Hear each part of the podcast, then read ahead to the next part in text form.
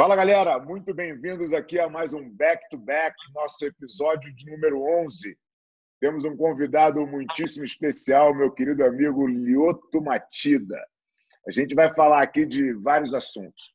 Né? Vamos falar um pouquinho da criação do Lioto na arte marcial, vamos falar de UFC, de Bellator, de jiu-jitsu, de negócio.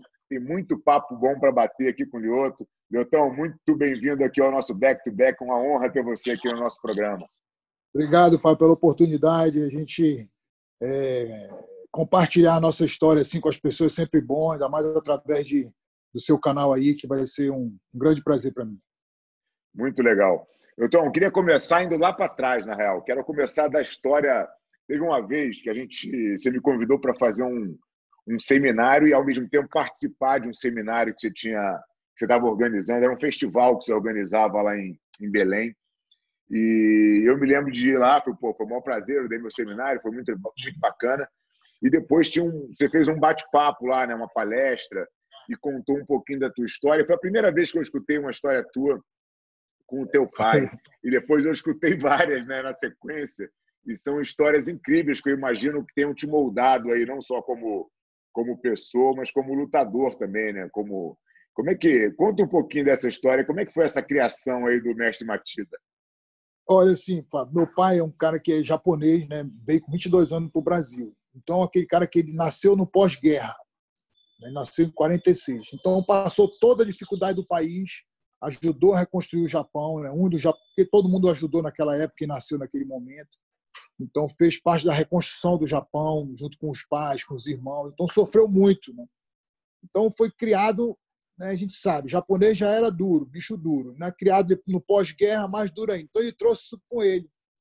E a gente, ele falou que quando ele foi ser pai, ele leu um livro chamado Hagakure, que significa Entre as Folhas, mas é um livro que fala sobre educação de samurai, né, no Japão antigo. E ele tudo queria moldar a gente em cima desse, desse livro. Né? Então, por exemplo, assim, não, dizer não para o filho. Ele tinha muita preocupação com isso, né? que hoje a gente nega muito. Não. Então, ele falava assim: eu não digo não, eu vejo uma melhor maneira de fazer. Por exemplo, o menino, a gente queria saber como é que era estar do outro lado da sacada, que a gente morava em cima da academia, né? e a gente queria saber como era da varanda, né? Aí ele falou, pai, como é que a gente pode pisar aqui do outro lado? A gente tinha oito anos, nove anos. Aí ele olhou e falou, Pode, peraí. Aí pegou uma faixa, amarrou a gente todos e mandou a gente passar para o outro lado. Então, quer dizer, ele se preocupava com esse lado, de não ter esse lado negativo, sabe? De criar é, o medo na criança, criar a falta de confiança. Então, ele queria trabalhar esse lado, então ele fazia isso. Ele arrumava um jeito de sempre moldar a gente dessa forma, né? não, com coragem, né? Porque todo mundo desenvolve através das crenças que a gente cria, né, Fábio? Se a gente cria, Sim. se o seu pai, não, não faz isso, cuidado, não, não faz aquilo, cuidado, você vai criando aqueles medos que são colocados no nosso subconsciente. Isso, durante a nossa vida, vai, vai aparecendo como, como resultado.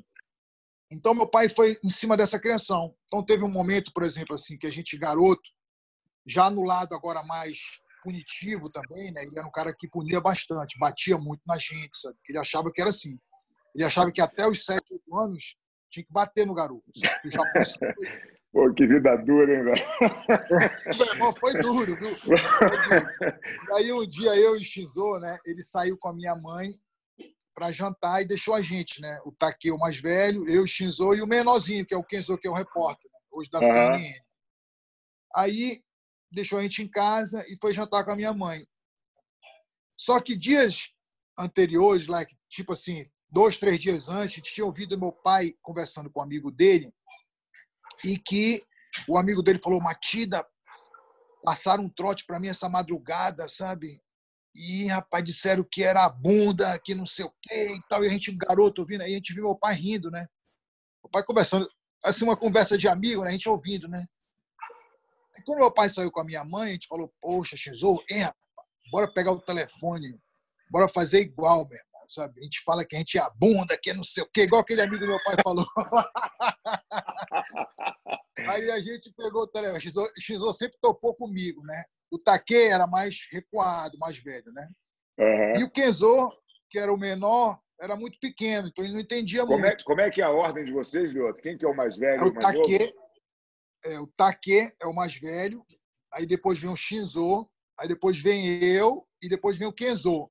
Ainda ah. tem mais um, que é o nosso irmão de criação, né? Que foi morar com a gente quando ele tinha 10 anos, que é o, que é o Francisco.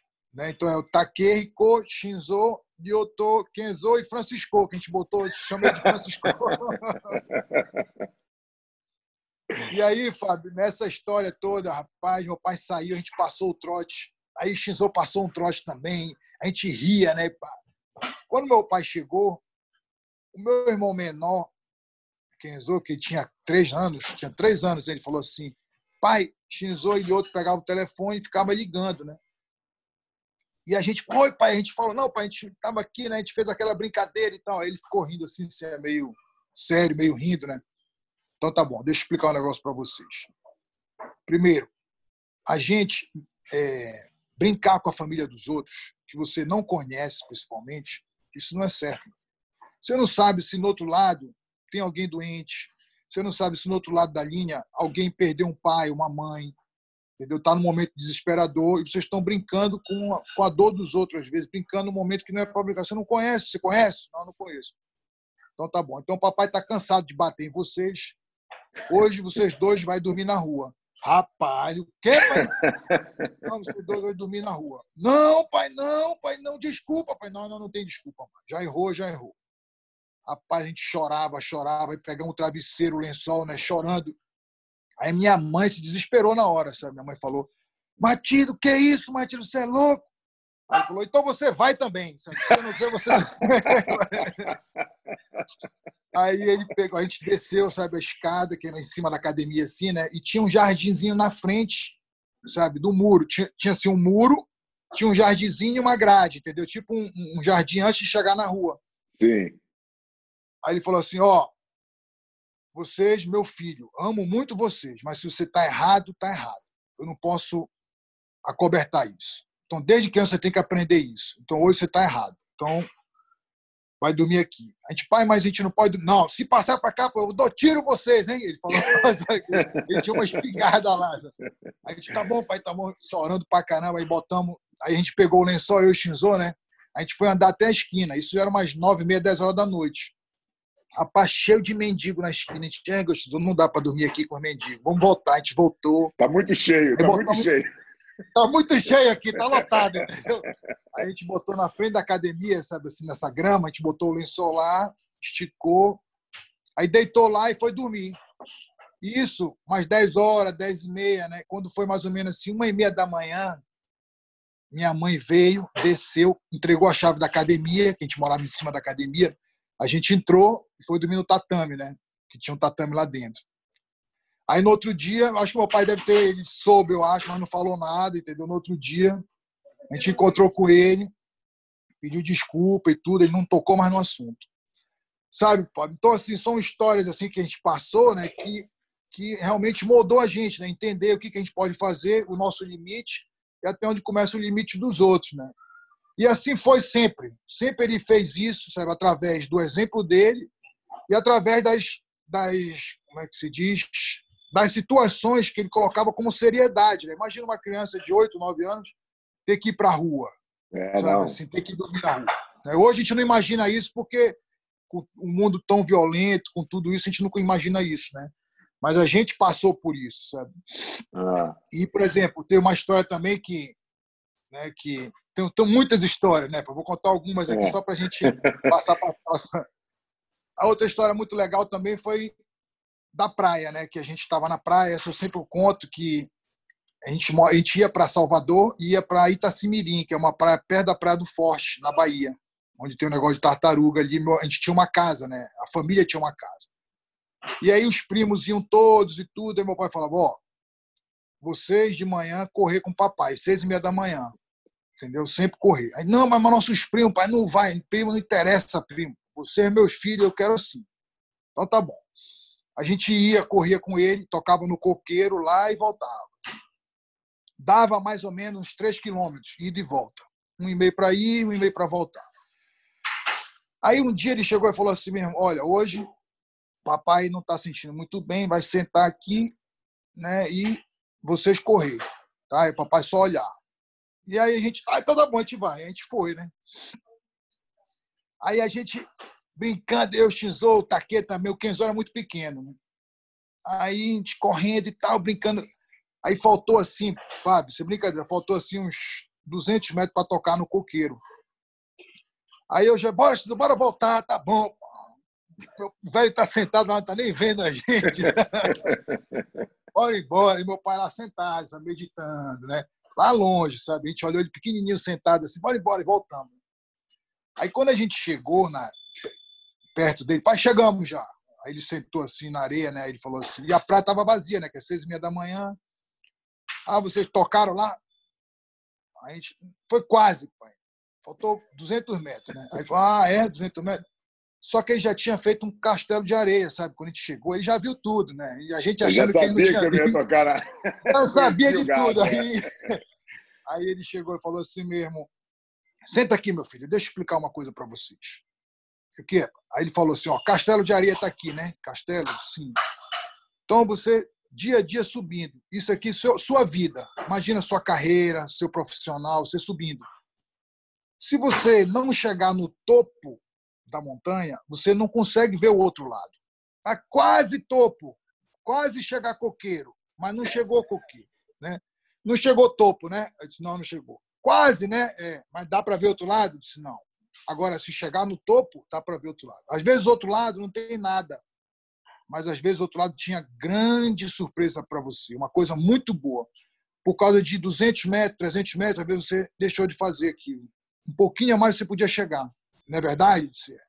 Então, agora os três voltam lá tocar coqueiro, sabe? A gente Voltamos, porra, tá vendo só? É. Foi tua culpa. essa, história, foi, essa foi uma das histórias que você contou lá, achei muito boa. Foi, foi. Muito boa. Então, assim, ele sempre tentava, através da, através da prática mesmo, né? Por, por exemplo, ele podia explicar e acabou.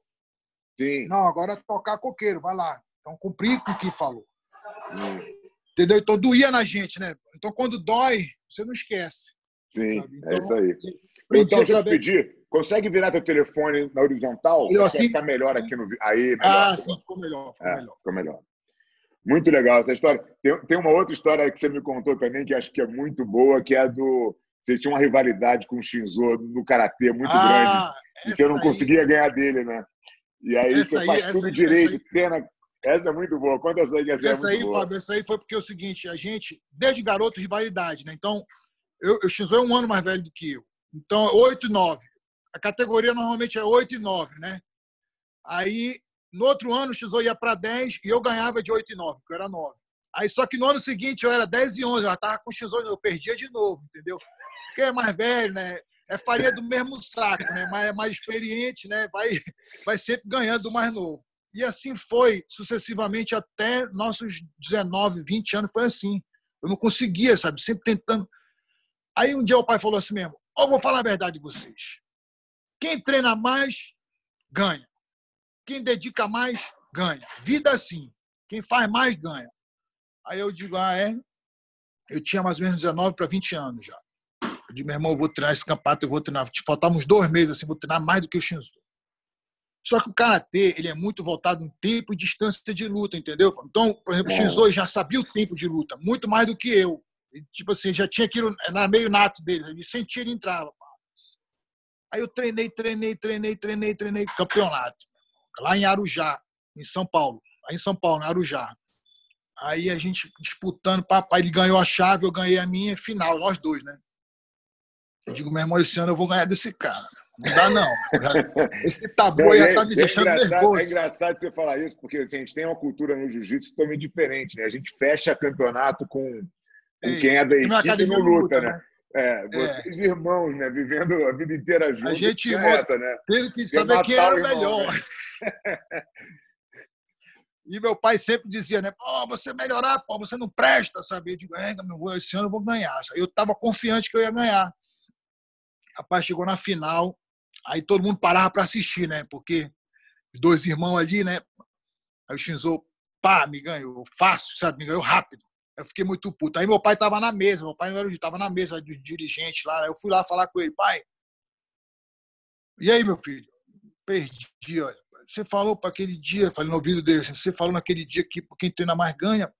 Aí ele pegou, bateu na mesa assim, você é burro mesmo, porra. Só treinar não, porra. Aí ele falou, estudar mais, porra, sabe? Olhar coisa diferente, estudar, porra. Né? Treinar não quer dizer só treinar, não. Rapaz, eu queria chorar, porque assim, é. eu já com 20 anos queria chorar, né? Porque assim, foi frustrante para mim, né? Tanto o resultado, quanto também chegar com meu pai, ele, eu pensei que ele ia me né, acalentar ali, falar algo, não. Aí eu peguei chorei, assim, sabe? Dentro de mim, né? E depois voltei para casa triste pra caramba. Mas a educação japonesa, ela é assim, entendeu? Eu, depois eu conversando com outros japoneses, eu entendi que eles te colocam para baixo para você reagir. Porque eles dizem assim: se você quer realmente aquilo, você vai superar tudo. Sabe? Frustração, medo, sabe? É, você vai superar tudo. Sabe? Se alguém bullying, tudo. Então, esse era o objetivo dele, né? Chegava comigo, me botava para baixo para eu reagir. Só que eu não entendia naquele tempo. Hoje, maduro, a gente entende, mas naquele é. tempo eu não entendi. Eu, eu acho e que hoje, eu... na, na, cultura ocidental, talvez a gente se preocupe em, em não ficar mal naquela situação e querer, querer proteger, né? E, Sim, e aí né? é onde vem toda a fraqueza, na real, né? Você não desenvolve é, exatamente, é sempre o positivo, né? A gente, é. no, no, no, na nossa cultura, mais o positivo, é isso aí, é tal, sabe? Sempre. E eles não, é o contrário. Eu acho que nenhum nem outro, entendeu, Fábio? Eu acho que... Tem que ter o um equilíbrio, né? Tem que ter o um equilíbrio. Tem momentos que sim, tem um... E aí foi aí que foi o meu start na mudança, sabe? Eu comecei a treinar diferente, sabe? comecei a pegar os, os tapes dos japoneses lutando, sabe? Como eles treinavam, fita de luta, né? Que antigamente era fita, fita cassete. Uhum. Estudando, estudando, e aí foi a primeira vez que eu venci o Shinzo. Um ano depois disso eu venci ele, aí depois venci de novo, entendeu? Aí depois ficou 4 a 4 placar, aí eu fui para MMA, entendeu? Deixa, deixa Mas, quieto, assim, saber, deixa, deixa essa briga Deixa aqui, porque. Eu vou arriscar de novo, depois eu não saio perdendo dessa. Muito legal, Mas muito é isso, legal. Entendeu, muito boa. E aí, como é que você tocou nesse ponto aí? Como, como, é que foi a tua decisão, né? Você é de uma família tradicional do karatê, pô, teu pai com academia estabelecida, todos os irmãos ali fazendo karatê. Como é que foi a tua decisão de desgarrar desse e, e, e seguir o caminho do MMA? O que, que te motivou a fazer? Assim, Fábio, eu, desde quando a gente assistiu a primeira vez o UFC, né, através do Royce Grace, da família Grace e tudo, a gente. É, o tape da fita chegou no Brasil, chegou em Belém, todo mundo assistia. E eu meio que, é, esse negócio é verdade, não é verdade, tudo. E, e eu vi aquilo, eu gostei, sabe? De, pô, bacana, mas será que é verdade? Porque a gente que luta, a gente sabe, né? Tem um lado esportivo, né? Que hoje a gente olha também no jiu-jitsu, tem muito esse lado esportivo, né? Que o cara que só uhum. compete jiu-jitsu. Mas tem aqueles caras do jiu-jitsu, do karatê, que tem um lado marcial, né? Tipo assim, que vê o lado do desafio. Pô, se um cara chegar na minha academia e desafiar, eu tenho que estar preparado, né? Então, a gente, meu pai tinha esse lado com ele e passou isso pra gente, sabe? Ele não via só o lado competitivo, sabe? De, uhum. de competição, sabe? De atleta de competição. Ele olhava muito o lado marcial. Se o cara chega aqui e fala, chega aqui, meu irmão, é, tem que vir morder, tem que valer tudo mesmo, entendeu? Dedo no olho, então ele falava isso desde pequeno sabe? Tipo assim, eu não vou usar regra. Se o cara vier me desafiar aqui dentro, até morrer, pô, tira um pedaço da carne dele, pô, mete dedo no é. olho, o que tiver, entendeu? Porque é sobrevivência, né? A gente olhava como sobrevivência, né? E aí, quando eu olhei esse UFC, eu me interessei, de, poxa. E logo depois o jiu-jitsu voltou para Belém, né? Porque o jiu-jitsu saiu de Belém através de, de como a família Grace, e depois o jiu-jitsu começou a voltar. E aí o professor Alexei, junto com o professor Carlos Caju, sabe? que o Carlos Caju, na verdade, era um jornalista que treinava jiu-jitsu e gostava. Foi na academia, pediu para o meu pai para colocar o jiu-jitsu. Meu pai sempre foi muito tranquilo. Não, pode botar aí. Tudo. E o Alexei Cruz, que é um faixa preta do Della Riva, né? foi o cara que, que era muito competente. Eu não sei se você conheceu ele, entendeu? Conheci, claro, conheci. E aí ele foi para Belém e começou a desenvolver o trabalho lá. Né? E depois vieram outros professores, o Fred Paixão, né? não, Fred Alves, quer dizer, o Fred Alves.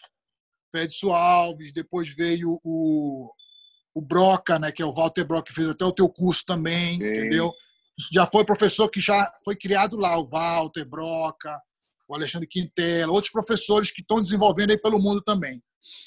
E aí eu treinava com esses caras, jiu-jitsu, treinava com sabe, MMA com eles, olhava muito o treino de MMA, me interessa, gostava daquilo, sabe? Eu quero participar disso, quero... E aí ia ter um campeonato em Belém, primeiro campeonato de MMA, que quer dizer, né, vale tudo, né? Primeiro vale, vale tudo, tudo é. 90 e 95. 95, primeiro vale tudo. Aí meu pai falou assim, no início meu pai era contra.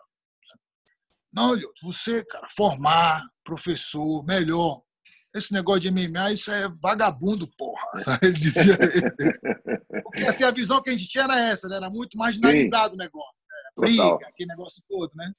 É, não tinha nenhum Vamos evento, não tinha nada, ninguém ganhava dinheiro com isso. Era, era só para se provar mesmo, né? Era, não era elitizado como é hoje, né? Se olha, Sim. todo mundo conhece, é diferente. Aí eu digo, não, mas eu quero isso. Aí quando apareceu esse torneio de MMA, meu pai falou assim: ah, torneio é. Então tá bom, então bota aí outro nesse negócio aí. Não quer muito, só fala isso. Eu já treinava jiu-jitsu com a galera, assim, lá em Belém, né? Um pouco. Aí meu pai compra short dele, bota ele no evento. Eu tinha 17 anos. Aí minha mãe assinou o papel, não, meu pai assinou o papel lá, que eu era menor de idade. Shinzo, sem noção nenhuma, foi lá falar com o cara para poder me, me inscrever no evento e tudo. Eu estava inscrito. E aí o cara pegou e falou assim mesmo, uma semana e meia antes, o cara falou assim, olha, Lioto, é o seguinte, tu é menor de idade, é o primeiro evento, entendeu? Eu tô com medo, eu não sei se aqui pode sair um acidente violento, alguma coisa, e o processo vem em cima de mim. Eu não sei como é que é isso e tudo, sabe? Então acho melhor tu não competir. Eu já estava treinando com a galera, eu, meu pai me tirou e tudo, eu digo, sabe uma coisa, eu vou esperar o um momento certo. Eu não vou, sabe? E aí já te acompanhava, acompanhava essa galera toda, né, que tu lutou com o Marquet, aquela luta é. épica lá que ficou marcada, sabe? Então, assim, eu, eu almejava tudo isso, mas eu digo, sabe uma coisa? Eu tenho que me preparar, sabe? Igual a planta do bambu, né? O pessoal fala muito que o bambu é uma planta que demora a crescer demais, mas ela está fundindo bem a raiz dela, crescendo bem a raiz dela, para que em seis semanas ela chegue a desenvolver até 20, 25 metros mas ela demora quatro, três, quatro anos, ela não muda muito. Então eu pensava mais ou menos assim: eu vou fazer a minha base, vou treinar bastante jiu-jitsu, vou treinar bastante karatê, vou competir para ganhar esse essa cancha de campeonato, né? Mesmo que seja submission, karatê, sumô, né? Que eu cheguei a ser vice-campeão brasileiro de sumô, entendeu? Na categoria até 115 quilos. Nossa. Então eu quero competir para ganhar conhecimento, para quando chegar a minha oportunidade, eu estou preparado para essa situação. E foi exatamente isso que aconteceu. Eu, com 21 anos, estava terminando a faculdade, o Antônio Inoki tinha um irmão do Karatê, né, o, que morava no Rio, o Inoki do Rio, e aí ele... Eu treinei Karatê com o Inoki. Treinou Karatê com o Inoki, né? O Inoki já morreu, já. É, Exatamente. Eu comecei, eu comecei na, na, arte marcial fazendo Karatê, né? Fiz, fiz alguns meses, mas meu problema é que eu tenho um irmão quase quatro anos mais velho do que eu a diferença é maior que a tua com o Shinzo, então eu apanhava mais, entendeu? é verdade, é verdade. então eu chegava da aula do karatê e falava, agora hoje eu aprendi lá o Maideri, vou, vou bater o meu irmão. Aí eu chegava para brigar com ele, pô, só apanhava, velho. Só apanhava, eu falei, o karatê não tá adiantando. o karatê não tá funcionando. Aí, pô, me levaram para o jiu-jitsu, eu comecei a me dar bem, entendeu? Mas eu treinei com o Inoki, ele é, porra, era o Inoki e o Paulão, eles tinham, eles tinham Paulo Góes, é o Paulo Góes. Exatamente. Eles isso, tinham a também já faleceu. Já. Os dois isso, né? isso, isso. Os dois faleceram. E o irmão do Inoki, do Rio, era o Antônio Inoki, aquele cara né, que e aí ele falou, Matilda, eu tô indo, é, falou, Matilda, seu filho quer muito, né? Eu já ouvi falar e tudo. Meu irmão tá vindo no Brasil, ele quer levar alguém. Eu vou indicar seu filho. Aí ele veio, perguntou se tinha alguém, nem encontrei com ele no Brasil. Ele foi embora e pagou minha passagem para ir para o Japão, aí para encontrar com ele no Japão, conhecer a estrutura dele, tudo. Aí eu fui, assisti um evento chamado é, um evento de, de, ano novo lá chamado Inoki Bombaê, que era um grande evento, uhum. que era do Inoki. E aí depois disso ele me contratou. Eu tinha acabado a faculdade, aí fiquei nesse indo e vindo, né? Indo para o Japão, aí fui para Tailândia, fui, vim para os Estados Unidos, passei um tempo nos Estados Unidos. E em 2003 eu estreiei como profissional, entendeu? Eu estava treinando no Rico Chaparelli. Mas nessa, nessa, nessa tour que você fez com o Inox, você já estava lutando? Não, aí mesma coisa. Ele só falou: eu quero que você vá na Tailândia, conheça o Muay Thai, entendeu? conheça um pouco do jiu-jitsu mais, eu sei que você está treinando, mas vai fazer sparring no Japão com a galera, eu quero que você rode um pouquinho, vai para os Estados Unidos. Aí encontrei o Valide, foi a primeira vez que eu conheci o Valide, foi em 2003. Legal. Entendeu? Que eu treinei com o Valide, treinei com o Rico Chaparelli, né, que é aquele cara que fez o Dan Hands, que treinou, quer dizer, botou o Dan Hands né, na, ah, no MMA. Ah. E aí foi assim, aí eu comecei a treinar lá com o Rico, fiquei um ano treinando com o Rico Chaparelli, com o Frank Trigg, com esses caras, sabe, do, da elite do, do wrestling, né? E aí eu estreiei através deles, assim, através deles, Quer do dizer, treinamento. Do dia, do dia que você quase lutou para o dia que você estreou, foram quatro, cinco anos de diferença. Cinco anos depois, cinco anos depois. Cinco anos, olha que legal. Só que eu acompanhava muito, sabe? Eu olhava as revistas, vocês na revista, né? família Grace, Hicks, eu me imaginava naquilo, sabe? De, poxa, né? eu sonhava, sabe? De, poxa, queria lutar, queria ter essa oportunidade. E morando em Belém, ficava distante dos grandes centros. Sim. Apesar de eu ter tentado algumas vezes ir treinar na América, na Brasília Top Team, né, em algumas outras academias, ia para o Della Riva, me recebia muito bem porque conhecia a galera, né? Mas a outra galera não tinha, eu não tinha espaço. Eu queria ir, mas não tinha espaço, entendeu? Então não consegui muito. Então foi através do Japão, do Rico Chaparelli, dessa galera que eu comecei a mais ter a oportunidade de treinar. Entendi. E aí você, você conheceu o Valide e, e, a tua estreia foi no Jungle, né? Não, não. Minha estreia foi não? num evento de pro wrestling no Japão, que eles fizeram cinco lutas de MMA. Aí lutou eu, lutou Josh Barney contra um outro cara, lutou um outro japonês, entendeu? Lutou assim, cinco lutas ele abriu para fazer MMA. Aí foi a minha ah. estreia. Foi no Tokyo Dome. Ah, que legal. É. Já estreou, já estreou em grande estilo. Já estreou Já estrei lá estilo. em cima. Aí depois eu fui pro Django. Né? Logo depois lutei no Django. E logo depois lutei no Inoki Bombaê contra o Rich Franklin, que era tá. campeão. Não, não era campeão, mas ele estava 16 a 0. Né? Era uma promessa para ser campeão. E aí você se manteve invicto esse tempo todo, né? De, de até você aí, entrar no, no UFC, você não tinha perdido nenhuma, né? É, até eu ganhar o cinturão do UFC, eu não perdi nenhuma. Ah. Fui 16 a 0. Ah. Entendeu? E aí, depois que eu entrei no UFC, aí fiz sete lutas para me tornar o campeão. Aí venci o cinturão, aí defendi uma com o Shogun e depois eu perdi. Ah, essa, essa, eu queria falar contigo um pouco dessa trajetória no UFC, porque eu, eu me lembro de. Eu já torcia muito para você chegar e toda hora os caras botavam mais uma bucha na tua frente, né? Aí eu falei assim: agora o Lioto vai pro título. Eu já, não, peraí, meu irmão, tem uma bucha aqui, ó.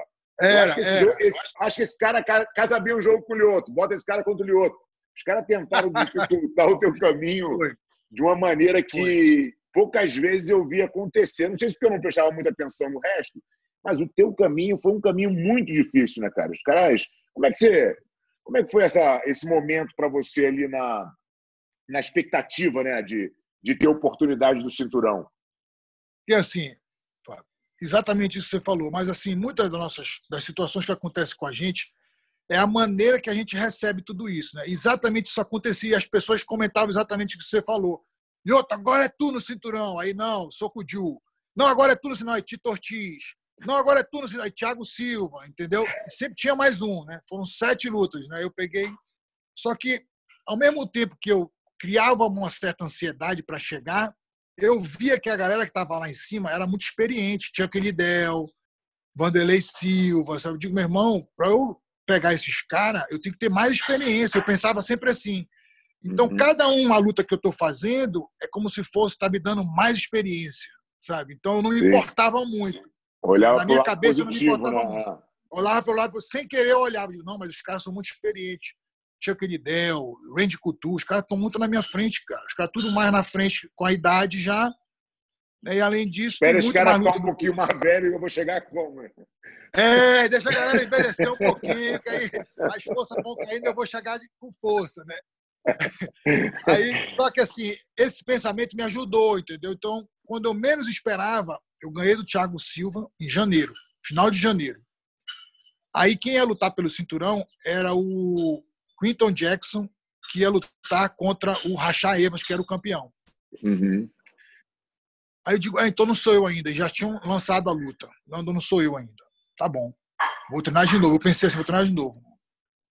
Aí, de madrugada, o Ed me ligou, sabe? Assim, já tinha passado assim umas três semanas do lançamento da luta.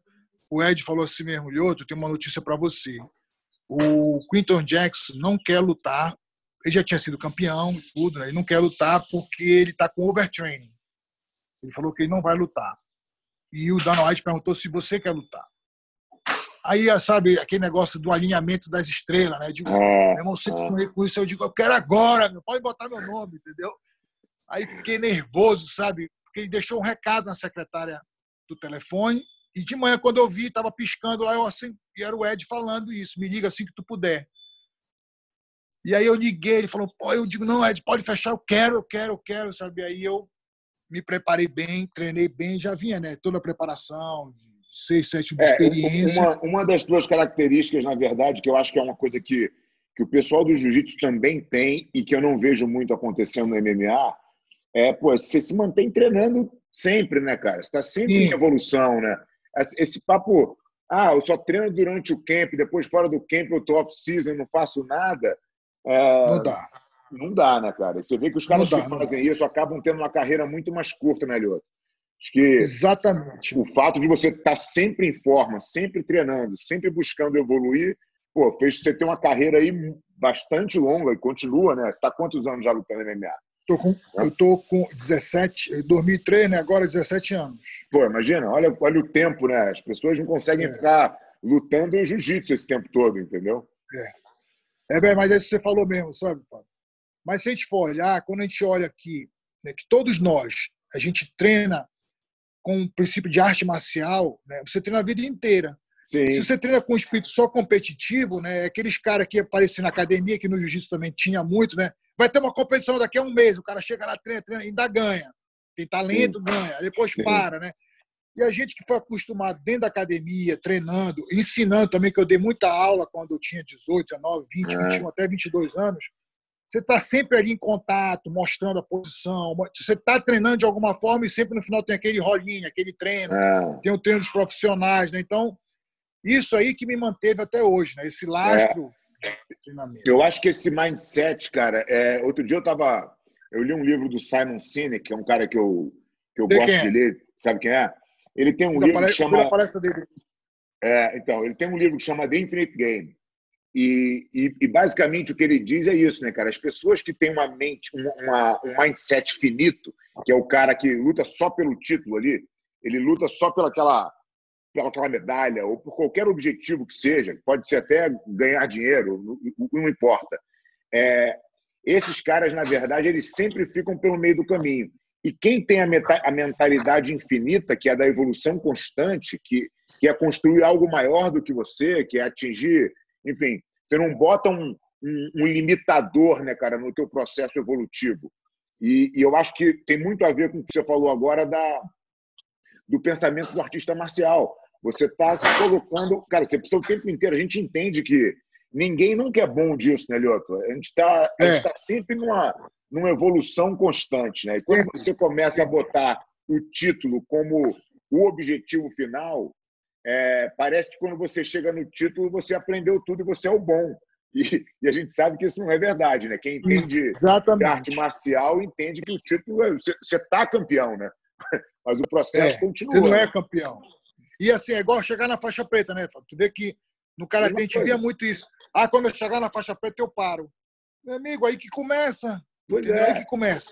Eu, eu, por exemplo, eu tenho, eu estou fazendo esse ano 31 anos de faixa preta. Ah, Pô, eu demorei seis para chegar nela. Quer dizer, eu tenho muito mais aprendizado dentro da faixa preta. Faixa preta do que, do que até chegar. Até chegar, quer dizer, incomparável na real, né? Exatamente. Assim, quando eu cheguei na faixa preta, quando eu olho hoje para o momento onde eu cheguei na faixa preta, eu tinha 19 anos de idade, pô, eu não sabia nada, né? Absolutamente nada. Eu era um, garoto que tinha ali um pouco de técnica, muita disposição, mas muito pouquíssimo conhecimento, né? Então, a gente é, deve nunca colocar é. o, esse, esse mindset de, de chegada Imitador. é. né? Acho que ele tem que ser sempre um, um processo constante de evolução. Acho que isso que é que tem tudo a ver com o que você estava falando. Exatamente. É, mas é a mentalidade, né, Fábio? A mentalidade do artista marcial é essa. a gente usa como meio de vida, né? A gente está usando como meio de vida. Você está treinando para se sentir melhor, para evoluir tecnicamente, para passar para os outros. Diferente do cara que tem um limitador, como você falou, campeão parou. Campeão. Isso aí é. dá uma carreira muito curta para ele. É, é, o cara tem, ele tem uma, um, um prazer efêmero, efêmero ali de ter chegado no objetivo dele, mas aquilo é tão pequeno, né, cara? Quando você assim, ser campeão, né? eu mesmo quando eu ganhei meu, meu primeiro campeonato mundial, eu falei, ó, oh, campeonato mundial, aí você vai ganhando os campeonatos mundiais, você vai achando muito legal. Mas, de novo, quando eu olho para trás, isso, cara, isso é uma pequena parte da jornada inteira, né? Não dá para você Sim. se prender muito no, no, no resultado. Sim. Você olha a tua carreira hoje, pô, beleza, você foi campeão do UFC, pô, é um, é um marco importante. Mas é, é pequeno perto da tua carreira inteira, de tudo que você fez, de tudo que você faz. É. Né? Todo aprendizado, pode... né? Exatamente. A gente né? não pode botar essas conquistas como num pedestal, né? Na real, acho que é, é muito legal você olhar para trás, depois que já andou algum tempo, e ver tudo que você fez e ver pô, que tudo é um pedaço, é tudo não tem tanta importância de fato, né?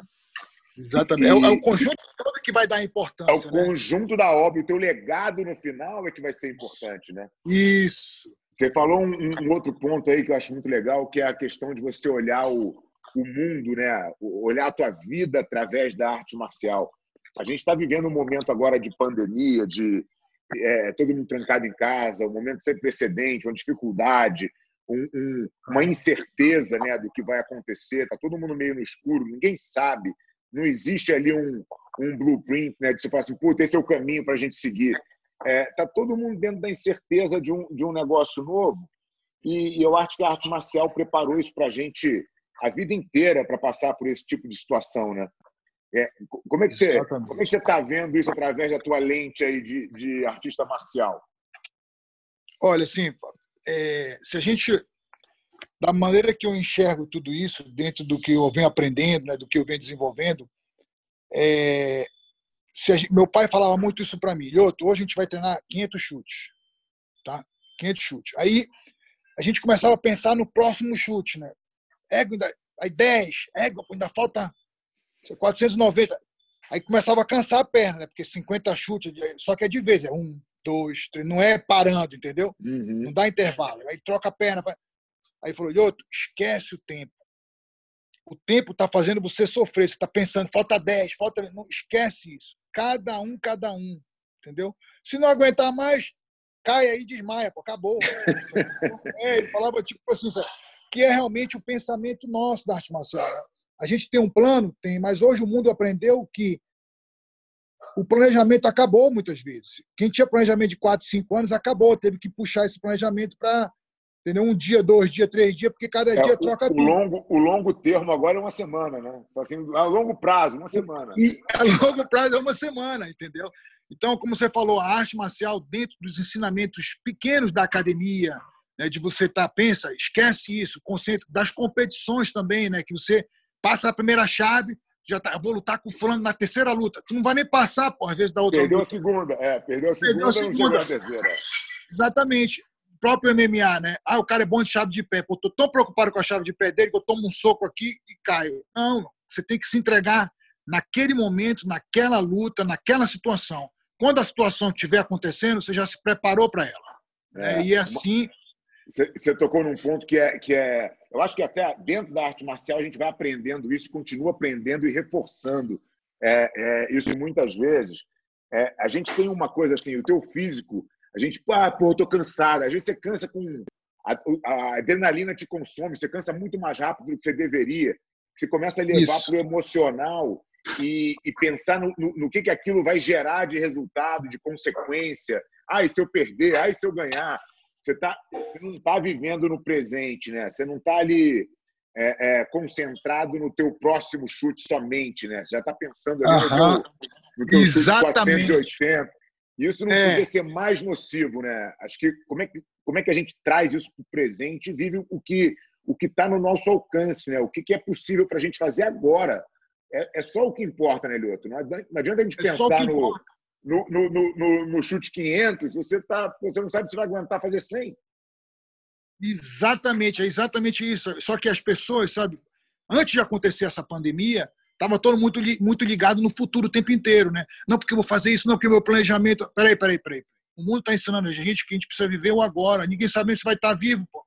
É, sabe, você é. se contamina aí não sabe se vai estar tá vivo. Que planejamento é esse daqui a um ano, dois meses, três meses? Nós vamos pensar em cada momento e, logicamente, se preparar para o próximo passo, que é importante. E eu estava vendo, eu estava lendo, eu vi que tinha um teólogo americano, né, Quer dizer, tem um teólogo americano que escreveu uma oração que é muito bonita e que, sabe assim, que ele fala, o nome dele é High Hold Nibble. É um cara, eu nem sei escrever o nome dele, eu só tava e ele fala o seguinte, sabe? Ele fala aqui assim, que ele falou aqui, ó: Deus, me dê serenidade para aceitar as coisas que eu não posso mudar. Me dê coragem para mudar aquilo que pode ser mudado.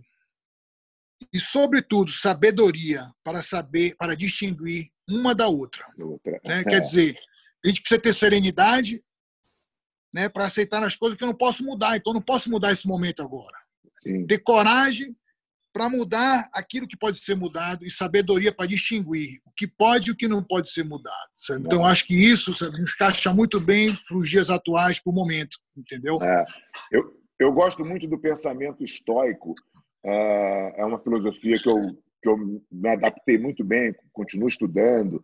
E, basicamente, o, o, o mantra, talvez a principal, é, o principal pensamento é esse, né? É assim, você tem que fazer tudo que você que está no seu controle. E muitas coisas né, na tua vida estão fora do seu controle. E quando as, as coisas estão fora do seu controle, não tem o que você fazer. Você não tem que se preocupar com elas, porque o que, que você vai fazer com isso? Ah, pandemia. Eu posso controlar a pandemia? Não posso. Né? Eu posso controlar o meu dia, eu posso controlar como é que eu vou me posicionar, como é que eu vou reagir aos problemas. Né? Então, é, eu posso determinar que a minha rotina diária vai ser uma rotina saudável, eu posso determinar que, pô, que eu vou fazer a minha, a minha leitura diária, eu posso organizar o que está no meu controle.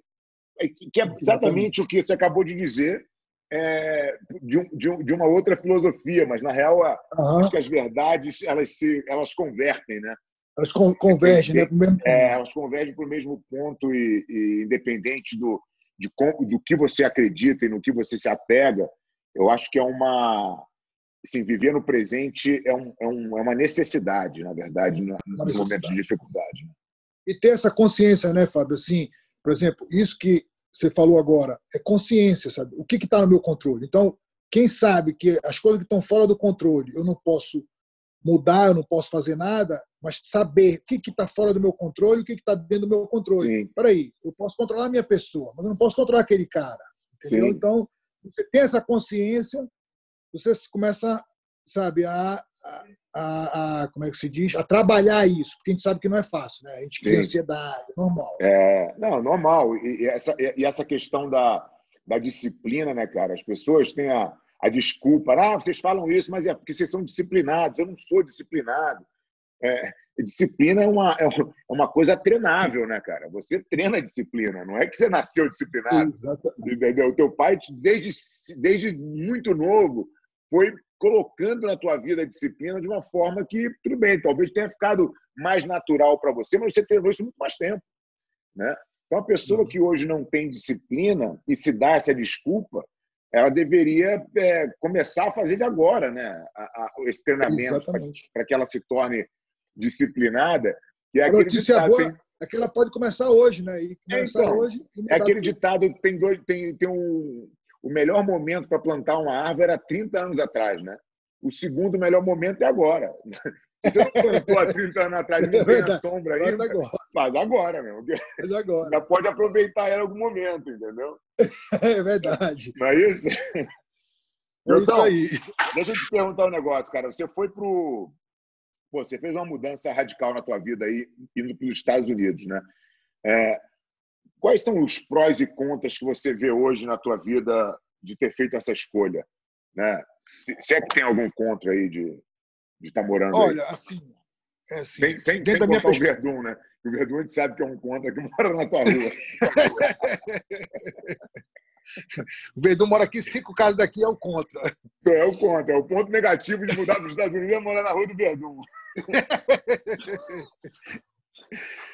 Não, Fábio, assim, é como você falou, né? O Bellator é um evento que vem crescendo muito. Né? Eu, eu decidi fazer essa mudança, eu tinha a opção de ficar no UFC, né? mas por uma questão de palavra, por uma questão de, de reconhecimento, de respeito, eu, só, eu troquei. Eu quero, antes do Bellator, eu quero saber a tua mudança de decidir mudar para os Estados Unidos. Antes do. Ah, antes tá, de tá, tá, tá, é. Desculpa. Antes da gente é, falar do assim, Bellator. A minha decisão de mudar para os Estados Unidos foi o seguinte: por quê? Chegou um momento da minha carreira que a dificuldade de treinar era muito grande, no sentido assim, a cidade de Belém é uma cidade pequena, entre aspas, sabe assim. É como se fosse ali a Zona Sul no Rio de Janeiro, ali Barra Tijuca, todo mundo se conhece. E eu era o único cara que estava com exposição dentro da luta ali dentro como campeão. Então isso, é, aonde eu ia, encontrava pessoas. Muita gente queria assistir o meu treino. Sabe, para mim, para eu lutar contra o John Jones, por exemplo, que foi uma luta, eu tive que ir para um clube que é um clube chamado Assembleia Paraense, que me deu um suporte muito grande, mas eu tinha que chegar às 7 horas da manhã no clube, que não tinha ninguém no clube. Eu montei o octógono na quadra de tênis, eles me deram todo esse suporte. Mas se eu chegasse a partir de 9 horas, tinha gente no clube e lotava o treino, não conseguia treinar. Entendeu? Eu chegava para treinar na minha academia, não tinha condições, porque tinha cheio de gente me esperando. Então, tudo isso foi bom, por um lado, que tinha um reconhecimento, que eu agradeço muito, né? sou grato por tudo isso, para as pessoas que me ajudaram todas, mas para o foco do atleta, realmente eu precisava ir para um lugar onde eu fosse meio que desconhecido, onde eu pudesse caminhar na rua, ter um lado né, que o atleta precisa não alimentar o ego dele nesse lado. Sim, então, é. lá em Belém, tudo isso era muito alimentado, entendeu? Não, e outro, você é o cara. Não, eu, eu sei que não era nada disso. Só que você, dentro da situação, você não consegue enxergar às vezes aquilo. E a Fabiola, minha esposa, sempre falava: Lioto, a gente precisa fazer uma mudança. Lioto, a gente precisa mudar. Aqui não tem mais espaço para você. Está pequeno. A gente não tem condições. Você não tem condições de treinar direito. Você está com dificuldade de encontrar sparring. Você precisa ir. E aí eu decidi, em 2012, a fazer um camp aqui. Do nada, sabe? Eu sou muito assim, entendeu, Fábio? Eu vou mudar agora. Mudo logo, é. não espero. Eu planejo muito, né? Aí eu peguei e falei assim: vou fazer um camp contra a luta do Ryan Bader. Vou para os Estados Unidos fazer um camp. Aí liguei para o Joinha, fiquei na casa do Joinha durante 15 dias. E isso foi antes de maio, a luta era em julho, entendeu? Fiquei 15 dias na casa do Joinha, procurei uma casa. A minha casa que tu já visitou aqui, eu entrei nela, eu visitei duas, três casas, eu entrei na minha casa e disse, gostei dessa casa aqui. É. Quero comprar essa casa aqui. Tem como comprar e financiar algum jeito e tudo? Aí o Ed me ajudou muito nessa parte. E aí eu chamei minha família para terminar o meu camp aqui. E aí eu não vendi nada no Brasil. Né? Vim para cá, fiz o camp aqui nessa casa, treinei tudo, ganhei a luta. Passei mais um mês e meio, dois meses aqui nos Estados Unidos com visto de turismo. Eu digo, sabe uma coisa? Eu vou para Belém, vou vender tudo que eu tenho, porque não adianta ficar parado lá e vou me mudar para cá, porque eu gostei da experiência de ser um desconhecido, de poder treinar com sparring diferentes. Né? Eu gostei dessa experiência. Então, a gente resolveu. Voltei a Belém, vendi tudo, tirei meu visto de trabalho e vim embora para os Estados Unidos de vez, em novembro. Né? Isso foi em maio. Bem, bem rápido o processo, né? Ah. Muito rápido. Sabe? Tudo começou em maio, no camp. Voltei para o Brasil em setembro, mais ou menos. Em novembro eu estava de volta aqui, sabe? Já para morar já. É, e aí já é. apliquei para o Green Card e fui, fui ficando. Não, e, a, e a, essa, essa casa que você mora aí é realmente muito legal, uma, uma área muito bacana. É, e quando você comprou a casa, obviamente o Verdun não estava aí perto, né? Então, você, não, o Verdun, o Verdun teria depreciado bastante aí a região. Né? você ia comprar uns 500 mil dólares mais baratos se o Verdun não tivesse. Ia comprar muito se o Verdun tivesse aqui. O preço ia ser muito mais barato, entendeu? Muito mais barato. Uns 500 mil dólares no mínimo. É, isso, 500 mil dólares no mínimo ia cair o preço, entendeu? Aí o Verdun, depois que a gente, a gente né, treinando, se encontrando e tudo, ele veio aqui em casa, ele gostou da área e tinha umas casas para vender aqui. Tinha duas casas para vender, uma aqui na frente, exatamente. Eu digo, pô, Verdun, aqui na frente não dá, compra pelo menos ali. E aí ele comprou a casa dele ali, então a gente mora muito próximo, né? A gente sempre tá junto aqui, né? Às vezes eu dou uma esfriada nele, às vezes dá uma esfriada em mim, entendeu? A gente fica é, normal. É um enjoado vizinho, né? Sim, é muito legal. A amizade de vocês é muito legal. Depois o Jacaré foi morar aí do lado de vocês também.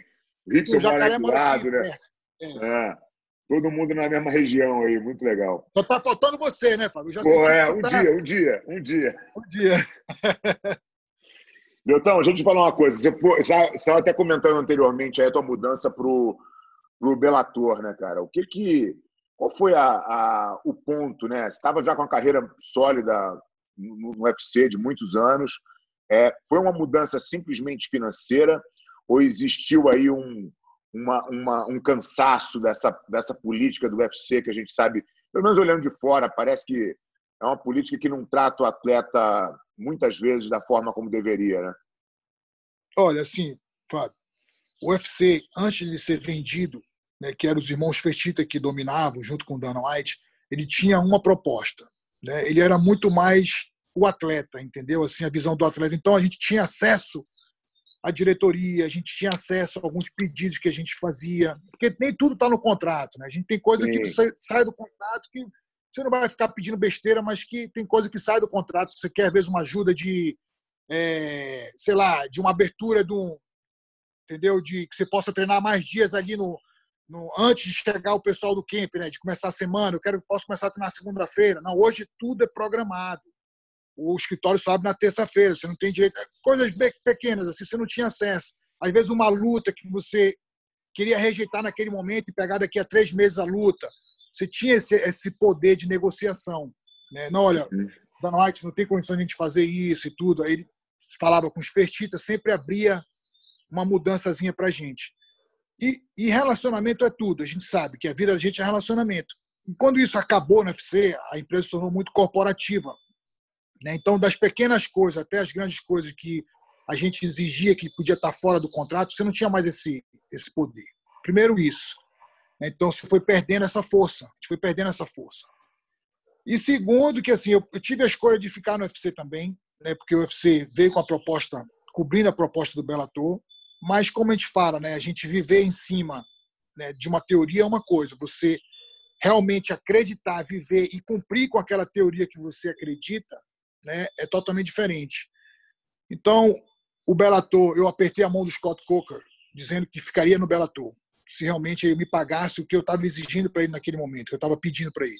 Coisa que o UFC tinha negado no início. Né? O contrato inteiro, com passagem, com ticket, uhum. com tudo. E aí, o, o UFC depois tinha o direito, pelo contrato, de cobrir toda a proposta que o Bellator tinha feito ia ficar na minha mão a decisão, sabe? Se eu eu podia ir para um ou para o outro. Se ele cobrisse a proposta, realmente eu podia escolher. Mas ele tinha esse direito de tempo, entendeu? Tipo assim, olha, você tem que vir com a proposta do outro evento. E eu, se eu cobrir financeiramente, fizer algumas. cobrir tudo isso, você tem o um de escolha. Você pode ficar aqui com a gente. Aí eu falei para o Dana White, Dana, seguinte, foi muito legal, mas na hora que eu pedi para vocês, eu não tive a resposta, vocês me deixaram esperando e eu pude negociar com outro evento e eu já apertei a mão do cara. Eu estou sentindo muito a saída aqui do UFC, porque são 10 anos trabalhando aqui dentro, gosto muito daqui, sempre fui muito bem tratado, mas infelizmente eu não posso mais voltar atrás, porque eu já dei minha palavra. Sabe? E juro que fiquei com o coração partido, sabe, assim, na hora. Sabe, porque é dolorido, né? Você sair de uma empresa de 10 anos, você já conhece o caminho, já sabe como funciona tudo, apesar de as mudanças, mas eu já sabia como funcionava. Sim. E eu digo, aí eu fui com meu pai falei para ele, olha, pai, aconteceu isso aí. Não, então agora já falou, já, tá, já falou, falou. Não tem mais como voltar. Apertou a mão? Então já era. Apertou a mão, então. E o Bellator nunca ia saber. Entendeu? Tipo assim, o Bellator, eu ia dizer, não, você cobriu tudo. O contrato dele diz que eu tenho que ir com eles, então vocês não tem, nunca vão saber disso. Aí o pai falou, não, não, mas aí sacanagem. Não, você, aí é você com você mesmo, entendeu? É, claro, é o que é certo. Sabe? Aí, aí eu pensei, não, Joinha, vamos ficar no Bellator. Tá certo, é isso mesmo. Entendeu? Então, a escolha foi minha. E assim, estou muito feliz, sabe, Fábio, assim, com a mudança que eu fiz, eu não me arrependo nem um pouco, sabe? Gosto muito do UFC também, mas gosto muito do Bellator, da forma que eu sou tratado, sabe? Eu acho que a visão do Bellator ainda é mais pro atleta, ainda tem aquela visão que o UFC tinha dos irmãos Fertita, que eu falei, sabe? aquelas aberturas de mudanças pequenas. Ah, eu quero chegar tal dia no, evento, eu não quero chegar muito, muito em cima, eu quero sempre, sabe, o contato direto, que são pequenas coisas que facilitam. Sim, muito legal. E Ilioto, a gente te perguntar um negócio, cara. A gente sabe que pô, toda, toda carreira de atleta ela, ela já começa com, com deadline ali, né? A gente já sabe que em algum momento a gente vai ser forçado a, a, a parar, parar. Por, por uma condição física, muitas vezes, né? Por mais que você queira se manter e goste daquilo, chega uma hora que teu corpo já não rende mais o, o necessário para tua performance. Eu me lembro quando eu parei de competir, é, eu, a, a, minha performance já não satisfazia mais a minha cabeça. E Sim. eu acho que esse não é o grande né? motivo. Né? Não acompanhava. Não acompanhava. Eu, eu não consigo ficar satisfeito com isso. Eu, eu, eu sempre fiz muito mais. Isso, para mim, foi uma foi, foi o sinal de que eu tinha que realmente fazer a transição. E depois eu fiz a minha transição para professor, enfim, e fui seguindo a, a minha vida. É, como é que você prepara essa tua, essa tua transição? É, e, e, como é que você está vivendo o momento hoje? Assim? O que, que você acha que ainda tem de, de lenha para queimar aí? Porque, pô, você é um cara que teve pouquíssimas lesões na carreira, você sempre foi um cara que, como a gente falou antes, se cuidou muito, né? sempre se manteve treinando. É, quanto tempo você ainda acha que você vai levar a tua carreira aí? Qual é a, a, o preparo para a transição? É, olha, Fábio, assim, é um pouco parecido com, com o que tu falou, sabe? Assim, motivação eu tenho muita ainda. Sabe? Eu acordo de manhã, eu arrumo meu material um dia anterior ao treino, sabe? Então, são pequenas coisas assim que você vê que a pessoa ainda quer muito. Né? Eu chego, preparo tudo um dia antes, toda a alimentação que eu vou fazer, né? suplementação, material de luva, porque eu quero muito, eu adoro ir para academia treinar. Isso para mim é uma satisfação muito grande. Mas realmente tem esse lado, sabe? Eu, eu acredito que eu ainda tenho potencial, ainda dá para puxar em mais um ou dois, três anos, no máximo, estourando, sabe? Assim, eu me sinto que eu não tenho nenhuma lesão séria, né? Lesão pequena, lesão de impacto. Eu retirei algumas alguns fragmentos do cotovelo, mas não foi nenhuma lesão mesmo grave, entendeu? Então, assim, eu, eu acredito que mais dois, três anos ainda dá para fazer, dá para lutar em alto nível, né? Eu acho que depois disso vai ficar um pouco complicado, mas eu estou trabalhando primeiramente a minha mente, né? De saber que isso vai acontecer. Você sabe que quem passou por isso sabe. A gente precisa trabalhar que você vai ter que parar e eu vou ter que fazer uma outra atividade.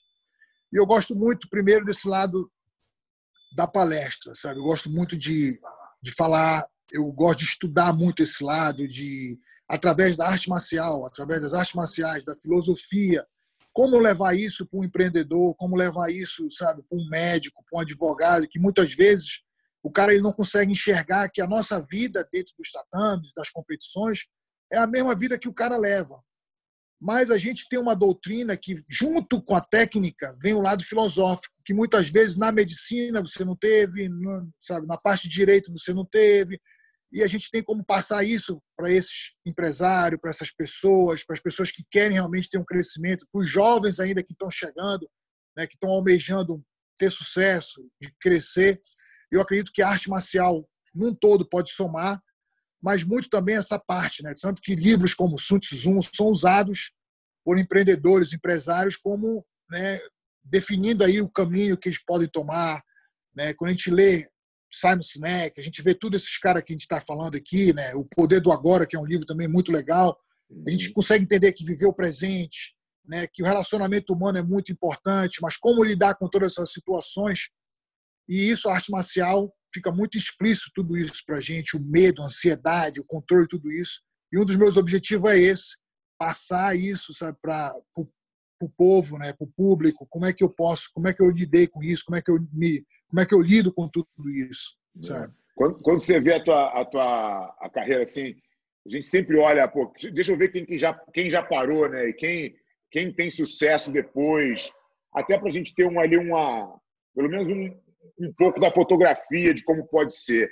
E tem, a gente vê muitos atletas que esticam uma corda demais, né? E aí acabam, assim, cada um faz o que quer a vida, na real, tem liberdade para fazer tudo, mas às vezes você pega aquele cara que, você, que era um ídolo para você e você vê o cara numa situação é, que ele não consegue mais performar, que ele está ali, é, muitas vezes está muito nítido que ele está ali só pelo dinheiro, que ele perdeu ali o, o aquela chama que, que o lutador precisa ter e que o, o cara, vezes, muitas vezes, já teve muito, né?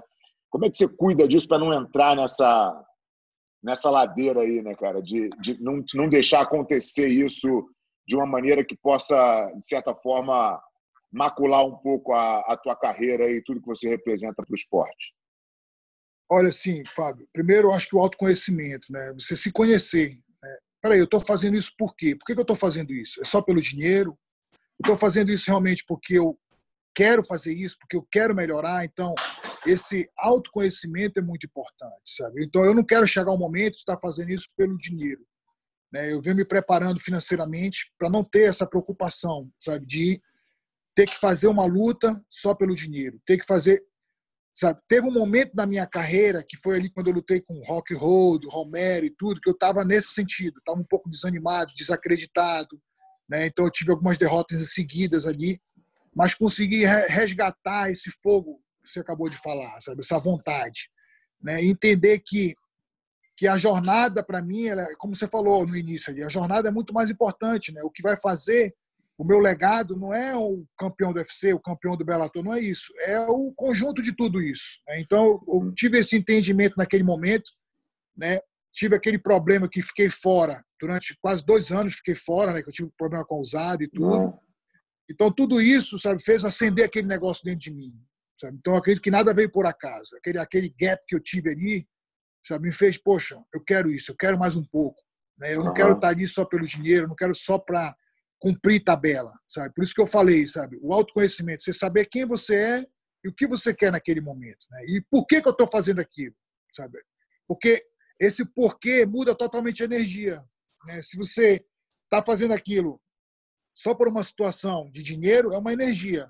Está fazendo aquilo porque realmente você está se entregando o que você quer, a energia é totalmente diferente. É, você tem, é, é, o propósito, né? Assim, por que, que você faz, né? A gente volta de novo para o Simon Sinek, de novo na, na, no, no, livro dele, do, do Encontre o Seu Porquê. Porque se você não tiver realmente uma, uma um propósito verdadeiro, é, pô, o dinheiro é muito frágil, né?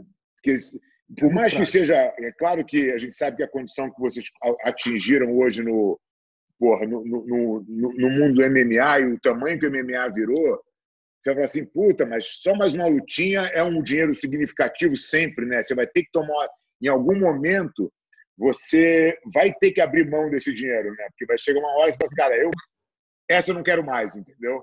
É. E, e, vai ser sempre uma dor no coração, né? Porque, pô, você vai deixar é. de ganhar aquela, aquela grana que vai te dar um conforto para tua família. Qual é? Esse ponto, eu imagino, deve ser muito difícil de escolher, não? De decidir.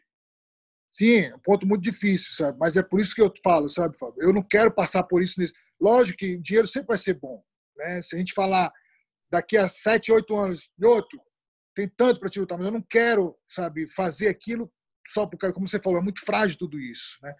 E se eu não me conhecer e não me preparar financeiramente para estar estabilizado numa situação de não, não quero mais isso. Eu sei que o dinheiro é muito bom, eu sei que pode somar muito agora, mas eu não quero mais por esse caminho, entendeu? É. Eu quero ir pelo caminho que eu quero trilhar agora. É, não, não precisar do dinheiro é muito importante, né? Assim, isso. É, isso. E, e, aí você pode tranquilamente deixar, você pode deixar o, o, a ganância de lado com muita tranquilidade, porque se você não precisa de fato, é, só a ganância te levaria para aquele lado, que é um sentimento bem ruim de ter, na real, né? Então, a, a, acho que é, é, bem por aí. Então, é, você está com a academia aí em, Los Angeles, né? Você montou a academia aí, o Shinzo toca a operação aí junto com a Fabiola, academia linda, por sinal. É, você não se vê trabalhando na academia depois. Teu caminho vai ser, vai ser muito mais esse de palestra e, e de buscar outros negócios do que efetivamente não. viver da academia ali? Não, Fábio, assim, eu, na verdade, tenho participado muito nesses últimos meses agora, tenho participado bastante da academia, né? A gente tem feito algumas aulas, sabe, eu e o Shinzo, porque a gente tem montado o sistema online também, né? Igual, uhum. igual a Aliança faz, igual os Grace uhum. fazem, a gente também tem o nosso sistema que a gente está criando. E assim, eu tenho participado bastante da academia. Agora, sim, com a vida de atleta que eu ainda tenho, sabe, eu sou um cara muito de uma coisa só. Sabe? Eu não consigo me ver fazendo duas, três coisas, sabe? Tipo assim, sim. o Shinzo já é um cara mais multifuncional entendeu? Ele dá aula, ele me treina, ele... eu não consigo isso. Sabe? Então eu escolhi uma coisa que me dá um certo conforto financeiro, que é a luta, que eu não precise estar tirando a minha atenção para outra coisa, sabe? Então eu estudo desde campeonato de jiu-jitsu, eu olho os caras lutando, sabe? O pessoal do jiu-jitsu, sem kimono, de kimono, Não que eu vá usar aquilo diretamente, mas que, que aquilo pode me servir, entendeu? Tecnicamente, dentro do meu karatê, o que, que eu posso melhorar? Eu não consegui explorar tudo dentro do karatê, sabe? Porque as pessoas olham, assim como o jiu-jitsu também, né? A arte marcial é muito complexa, sabe? Então, eu sou um cara muito é, focado numa atividade. Se coloca duas, três atividades, eu começo a me perder. Eu começo a perder o foco. Então, por isso, eu ainda não entrei de cabeça na academia. Né? A Fabíola está mais na frente, junto com o Shinzo e com o Murilo, que é o nosso gerente. Mas eu sempre estou lá, eu faço meu treinamento lá, eu filmo as aulas com o Shinzo lá. Né? Eu, quando posso dar aula para o aluno, eu dou aula para os alunos, assim, mas é uma aula esporádica, entendeu? Eu não consigo Sim. chegar lá e ficar Você não preso. Tem um compromisso, né? Você não tem um compromisso de estar lá no horário. É. Não quero, mas me vejo sim participando da academia, porque eu gosto desse lado é, de ensinar, eu gosto muito de estar em contato com as pessoas, sabe? Eu, as pessoas me movem, né? Agora como atleta, os fãs, sabe? Os colegas de treino, os professores e também um dia como professor, no outro lado, sabe? Ensinando mais, né? E é engraçado, por exemplo, assim, o Shinzo, ele me treina, né? Só que a gente é muito próximo, né? A idade, né? E aí, tá, tá errado isso aqui, a cintura tem que meter mais, você tá, tá caindo a postura. E eu tenho que ouvir ele, né? Então, às vezes, eu quero discutir, sabe? Eu quero discutir, eu digo, não, tá certo, vamos embora. Vamos lá, é. tá certo. Né? Entendeu? Então, assim, é difícil, mas eu estou trabalhando também para mim. Né? Porque, para mim, Shinzo não é meu professor, entendeu? O Shinzo é meu irmão né, e companheiro de treino. Mas naquele momento ali, ele é o meu professor. Eu tenho que baixar a cabeça, tá bom? O que eu tenho que fazer? É isso, não, faz. E ele briga, sabe? Pô, tu reclama muito, não pode. Aí eu me toco, né? Tá certo, tá certo. Fala, o que eu vou fazer? Entendeu? Mas eu me vejo sim é. participando da academia também. Legal, muito bom. E o que, que você vê do. Como é que você vê o futuro do esporte, né, no geral, assim? Porque tal, talvez o MMA tenha vivido os seus melhores tempos durante a tua geração aí de, de UFC principalmente, né? Talvez essa mudança que você comentou aí dos irmãos Fertita, depois que eles venderam, é... o UFC virou obviamente uma organização maior, mas perdeu um pouco do brilho, né? É, eu vejo pessoas hoje que já, já não se interessam tanto, em, não é mais um programa das pessoas se reunirem em casa e assistirem às lutas. Muito raramente isso acontece. Como é que você vê o futuro do MMA e, e emendando nisso, que conselho você daria para um, um jovem talento que quer seguir esse caminho aí? Olha, Fábio, assim, o que eu olho muito o MMA? Né? A diferença é que o UFC ele valoriza muito a marca UFC. Né? E antigamente valorizava o atleta. Né? Tanto que a gente tinha muitos ídolos no Brasil, né? no mundo inteiro, né? nos Estados Unidos, porque o atleta em si era valorizado. Lógico, juntamente com a marca. Hoje passou a ser a marca UFC. Sabe, os caras lançam um card na Inglaterra, em uma semana vendeu todos os ingressos, não sabe nem quem vai lutar. Né? Porque é o UFC, a marca UFC que está vendendo. Por um lado, isso, para o business, pode ser forte, mas para o esporte em si, isso enfraquece o esporte porque não cria ídolos, sabe? Você não cria aquela. Como você falou, talvez a época mais forte foi eu, Anderson, né? ali, José Aldo, Cigano, ali, que foi onde tinha a valorização dos atletas. Então, isso realmente mudou bastante. Eu não sei se foi só por causa do UFC, mas que tornou assim o esporte que as pessoas pararam de assistir com tanta frequência como era. Mas sabe? É, eu acredito que a juventude que está chegando aí, que quer participar, né, que quer fazer parte desse meio, né, tem que. Eu gosto muito daquela dinâmica que você passou, que eu passei, de ter uma arte marcial mãe, entendeu? Uhum. Que quando o bicho pega, sabe, é ali que eu confio, entendeu? Ali eu vou chamar para ali, é aquele negócio, puxa para guarda e finaliza, né? É. é. Entendeu? É como é se fosse isso, sabe? Eu gosto, eu gosto muito dessa ideia, sabe? Eu admiro Demi Maia, eu admiro esses caras, sabe? Que seguiram um caminho, sabe? Não gosto muito ao, ao dessa... Invés, ao invés do cara achar que ele vai se construir como um, um, um, lutador moderno de MMA que faz tudo e não faz nada, né? Exatamente, sabe? Exatamente. Eu não gosto dessa ideia. Eu gosto da ideia do Cormier, um cara que foi do wrestling, teve uma carreira sólida dentro do wrestling, né? E de repente se tornou um lutador de MMA aprendendo, né? mas eu gosto muito dessa, dessa, dessa linha, porque para mim mostra identidade, entendeu? E capacidade, sabe? Porque eu sei que ali, se eu levar para ali, eu, sabe? É. tipo assim, eu posso até perder, meu amigo. Sabe? Eu não vou dizer que eu sou imbatível, que ali não, mas ali, mas ali eu me garanto. Ali eu sei que eu, sabe? Ali, é. Se o cara me ganhar, eu vou ali, aperto a mão dele, pô, tu foi melhor do que eu mesmo. Entendeu? É como tu, né, Fábio? Tu é jiu-jitsu.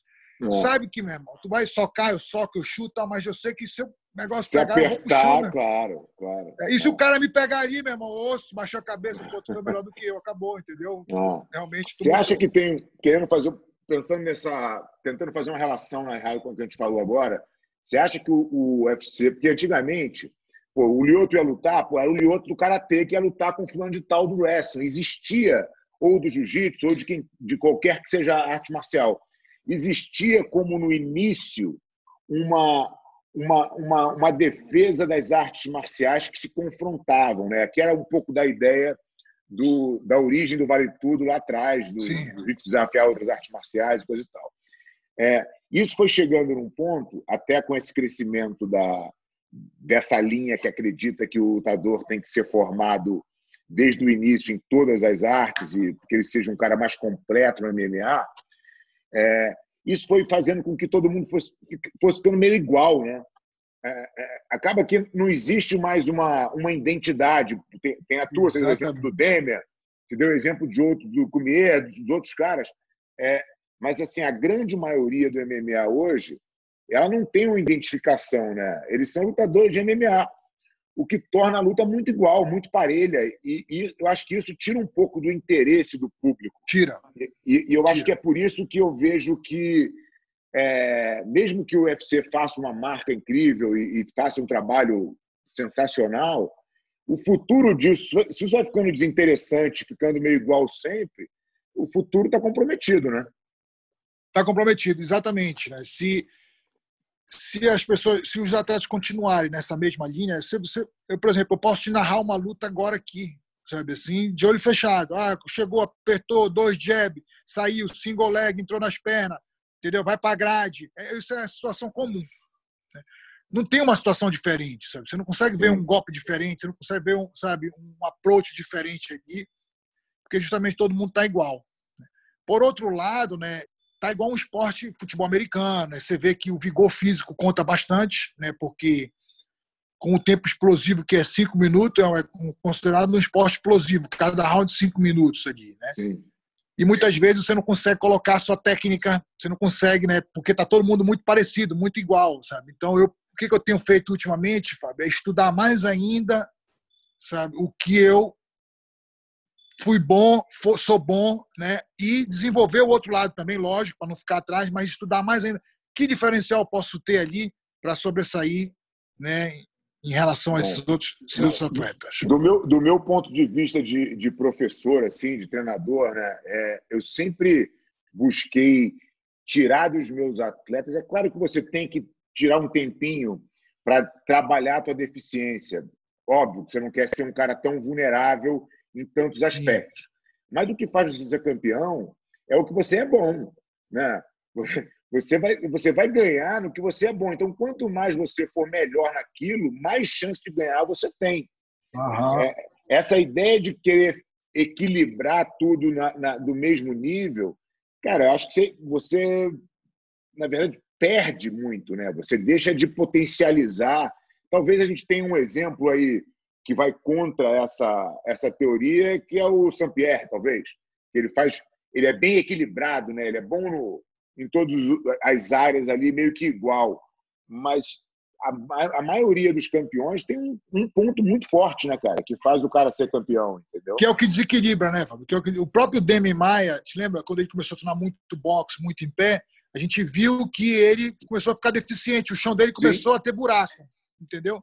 E a partir do momento que ele mudou tudo isso, ele falou: não, eu vou acreditar no meu chão, meu irmão. Ali é só para eu chegar, dar dois socos, tentar é, chegar na minha ele, posição. É, total, total. E ele começou a subir de novo. É, eu vejo muito isso, as pessoas que tentam. E aí vai de, de novo ao encontro que a gente está falando, né? De você ter uma, uma luta mãe, onde você pode se dedicar e ser muito bom naquilo, e quando você chegar ali, pouquíssimas pessoas vão conseguir é, evitar que você ganhe. Ou você pode ficar um cara que que vai contar com a força física, com a explosão, com o gás, com... mas que vai ser, vai ser meio igual né, a, a, a todo mundo. Vai estar tá no bolo. Vai estar tá no, bolo, tá no bolo. todo é. mundo. Você é. pode ser o cara. E se você contar muito com isso, talvez a tua carreira também seja mais curta, né, Lioto? Porque quanto tempo você consegue ser o cara mais bem preparado, mais explosivo, exatamente. mais forte do grupo, né? Exatamente, exatamente. É difícil você alongar, né? Assim, você na, na, na... tem uma coisa que que, que é legal falar aqui, que me impressionou muito, na verdade, quando a gente fez algum, já fez alguns treinos na vida aí, mas a, a tua noção de distância, né? O teu controle de distância, na real, é um negócio muito diferente, né? Que, embora, assim, no, no jiu-jitsu a gente sempre treinou o seguinte, cara, eu, sei, eu, te, eu tenho que ter uma é, essa noção, porque eu não posso estar no, no raio de ação do meu adversário, e se eu tiver, eu tenho que entrar e fazer o bloqueio. Então, o nosso tempo era uhum. esse. E aí, quando eu, quando, quando eu treinei contigo, eu vi a, a, a, o controle da distância num nível muito maior, né? Que, que é um negócio que é um detalhe que parece pequeno, mas que pô, faz uma diferença monstruosa né? dentro, dentro da luta. Totalmente. Totalmente. E, e imagina se você tivesse começasse a perder é, essa sintonia fina da, da, do controle da distância, porque você está treinando muito mais jiu-jitsu, muito mais wrestling, muito mais muay thai, é, isso comprometeria certamente a tua performance, a tua carreira como um todo. Né? Uhum. Exatamente isso, né? porque por um tempo eu passei por isso, entendeu, Fábio? Assim, eu sempre falo assim, tudo é muito bom. Vou falar da luta em pé. Muay Thai é muito bom, boxe é muito bom, karatê é bom, taekwondo é bom, mas a forma que você aplica é diferente, entendeu? A distância é uma, por exemplo, o boxe, o golpe é mais no ombro, entendeu? Karatê, o golpe é mais no quadril, você lança o quadril, entendeu? Quer dizer, os dois têm soco reto, mas são formas diferentes de ser aplicada. Se você começa a misturar muito, você fica aquele cara híbrido, né? Então é meio um meio outro e aí na hora não sai, entendeu? Porque você perde a confiança no que você falou, no que você tem de bom, entendeu? E começa a acreditar um pouco naquilo que você tinha de ruim. E no final sai o híbrido, né? E aí não sai tão, não é tão efetivo quanto você deveria ser. Então eu passei é, por um momento. É a, história, disso. é a história do pato, né? Pato é o voa, pato. Voa, né? Pato nada. Mais nada. ou menos. Mais ou menos. Né? Tudo mais ou menos. Tudo mais ou menos. Sabe? Até um ponto isso pode ser proveitoso, mas depois no alto nível acho que não. Sabe? Você precisa daquele, sabe, daquele refino, daquela técnica. Né? Então eu, a partir do momento que eu desacreditei muito no meu estilo, né, porque tive uma ou duas derrotas, comecei a buscar coisa onde eu não precisava buscar sabe? E que também é boa se você aplicar da forma que é para ser aplicada. Se eu aplicar Sim. o Muay Thai da forma que eu aplicar, é muito bom. É muito, é tão efetivo quanto. Mas o karatê tem um diferencial da distância, do tempo de luta, sabe? Que eu não posso perder isso, né? E isso tem a minha identidade, sabe? Então, como você falou, eu tenho que lapidar mais ainda, mais ainda. Essa é a crença que eu tenho também, entendeu? É, eu acredito bastante nisso. Leotão, muito legal, pô, já estamos aqui uma hora e meia, papo muito bom. Mas é, a gente está chegando ao final aqui e eu sempre peço para os nossos entrevistados aqui darem umas sugestões literárias, né? O que, os livros que mais te marcaram, o que, que você está lendo no momento, como é que é o Lioto desse lado aí de, de leitura? Olha, Fábio, assim, eu procuro sempre estar tá lendo, né? eu gosto de sempre estar tá lendo algum livro, né? E ultimamente eu li o cara da Nike, o Phil Knight, aquele cara Phil que Knight, criou a é. marca. Então? O Shoe Dog lá, né? Muito bom. Isso, o Shoe Dog. É. Mas, assim, o livro que marcou muito para mim, e eu estou relendo agora, é O Poder do Agora.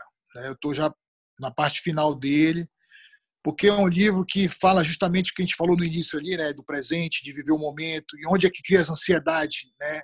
O medo é o futuro, né? O passado cria aquele, aquela, aquela mágoa que você tem, sabe? Então, tudo isso tira você do momento presente e cria doenças, né? Doenças psicológicas que tornam doenças no corpo também, né? Porque se a sua cabeça começa a ficar doente, ansiedade, não sei o quê, estresse, começa a desenvolver um monte de coisa. Esse é um livro que O Poder do Agora, do Eckhart Tolle, né? um livro que eu gosto muito.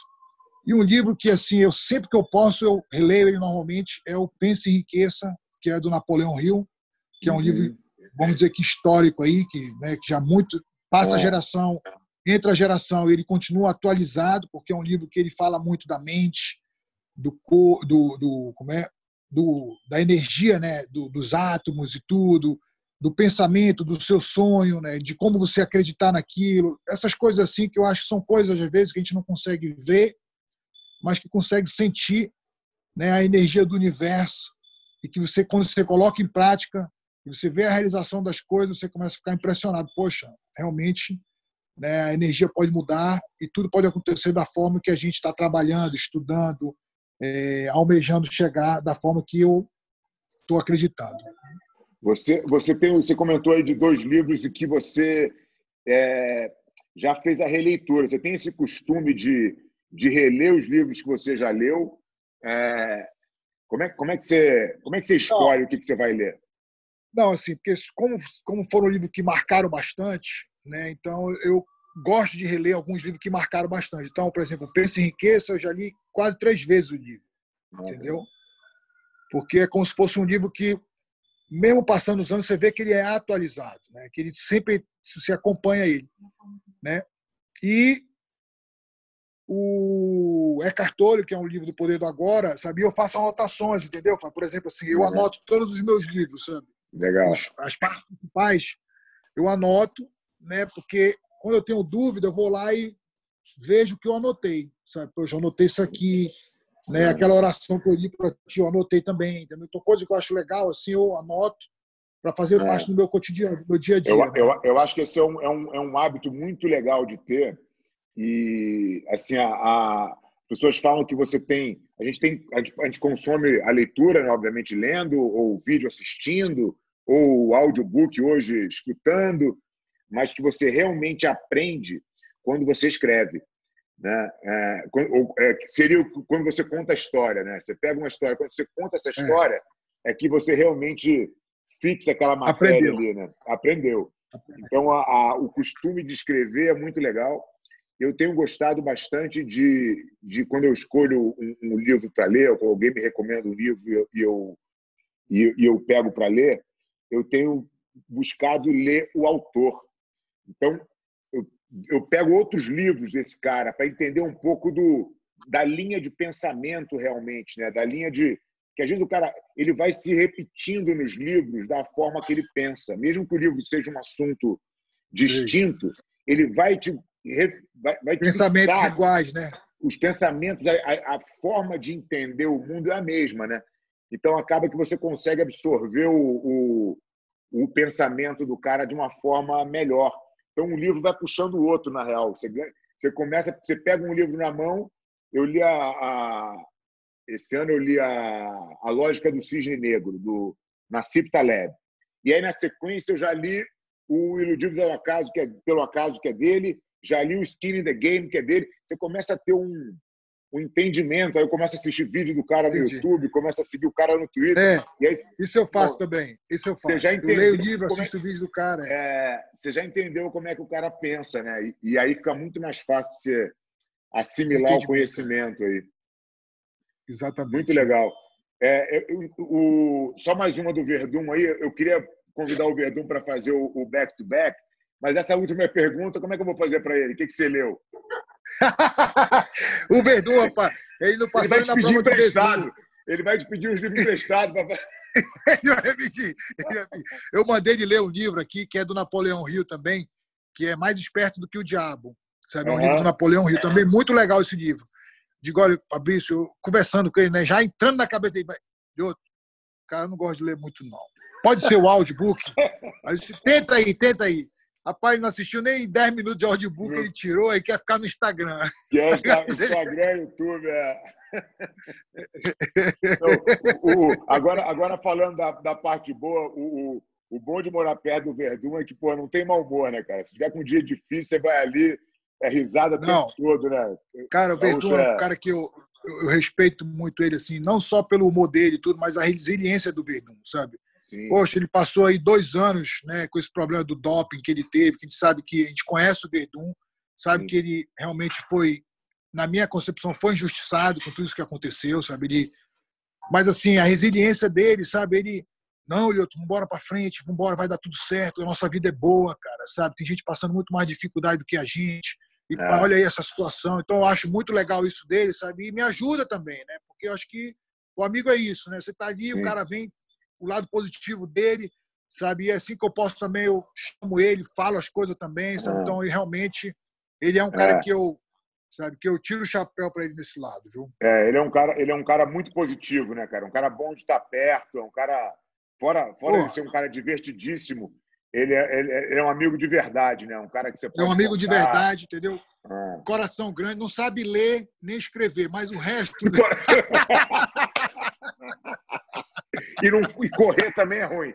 Não sabe ler, corre. não sabe escrever, corre mal demais, lento, pesado. Agora, agora no Covid está sendo bom, porque como o Covid não pode ficar muito perto, né? Então eu fico na frente e ele fica Parceiro lá atrás. perfeito da corrida do Covid. Parceiro perfeito. Né? Pô, leva o Verdun, já dá uma distância de pelo menos seis metros de distância. É, é, exato. Não, e outra coisa, ele só queria correr com o celular. Aí eu falei, Verdun, é o seguinte, não vai correr com o celular. Pô, que negócio a gente tá correndo, tá toda hora filmando, filmando, filmando. Então tá bom, Lhoto, eu vou te deixar. Nunca mais ele correu com o celular, olha. Agora ele só vai. Lhoto, tô sem celular. Digo, agora sim, pô. Leotão, pô, muito obrigado, cara. Foi muito legal esse papo. Tenho certeza que a galera vai curtir muito aí. Sensacional obrigado, Fábio. contigo, ver que tá todo mundo bem aí, família toda. E, pô, obrigado, parabéns aí pelo canal também. Eu tenho assistido obrigado. algumas entrevistas, tá aí muito legal. Valeu. Muito bom. Obrigado, Leotão. Valeu, cara. Valeu, um abraço.